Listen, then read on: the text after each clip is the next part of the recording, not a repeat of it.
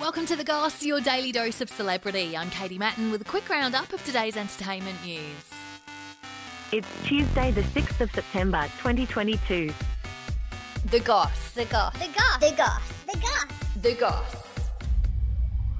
Kanye West has said that Kim Kardashian was only dating ex boyfriend Pete Davidson to irritate him. You know, I don't want to speak too much on it, but I was completely devastated. He's uploaded more to Instagram imitating his daughter North, who Pete had a tattoo of. He's written, Hi North, I'm Ski, look at my tattoos, taking the mick out of Pete for having tattoos with the kids' initials. I quite enjoy when people uh, actually are mad at me about certain things. He then went on to say, I'm a pawn sent here to antagonise your dad in hopes he'll do something illegal so we can take him out of your life. He also told his followers he'd had a good meeting with Kim to talk about where the kids go to school, with him wanting them to go to his new school, the Donda Academy. It's a lot of hard work. He then went on to slam a bunch of people he dislikes, including Pete, Kid Cudi, and the general manager of Adidas, who he said he'd like to see die slowly.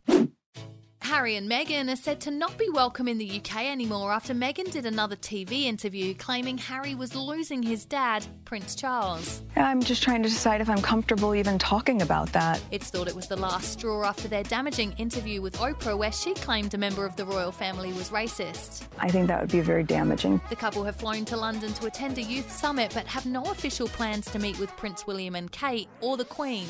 There's a lot to work through there.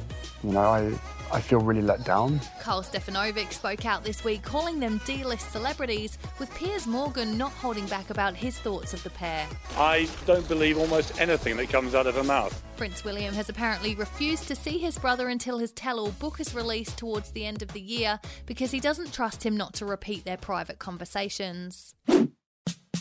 And The Weeknd has lost his voice mid show, having to cancel the LA performance. He was in the middle of his second concert at the stadium with him saying, I can't give you the concert I want, and offering people's money back. Oh my god, it means it means everything. There were 70,000 people in the crowd, and he was met with boos.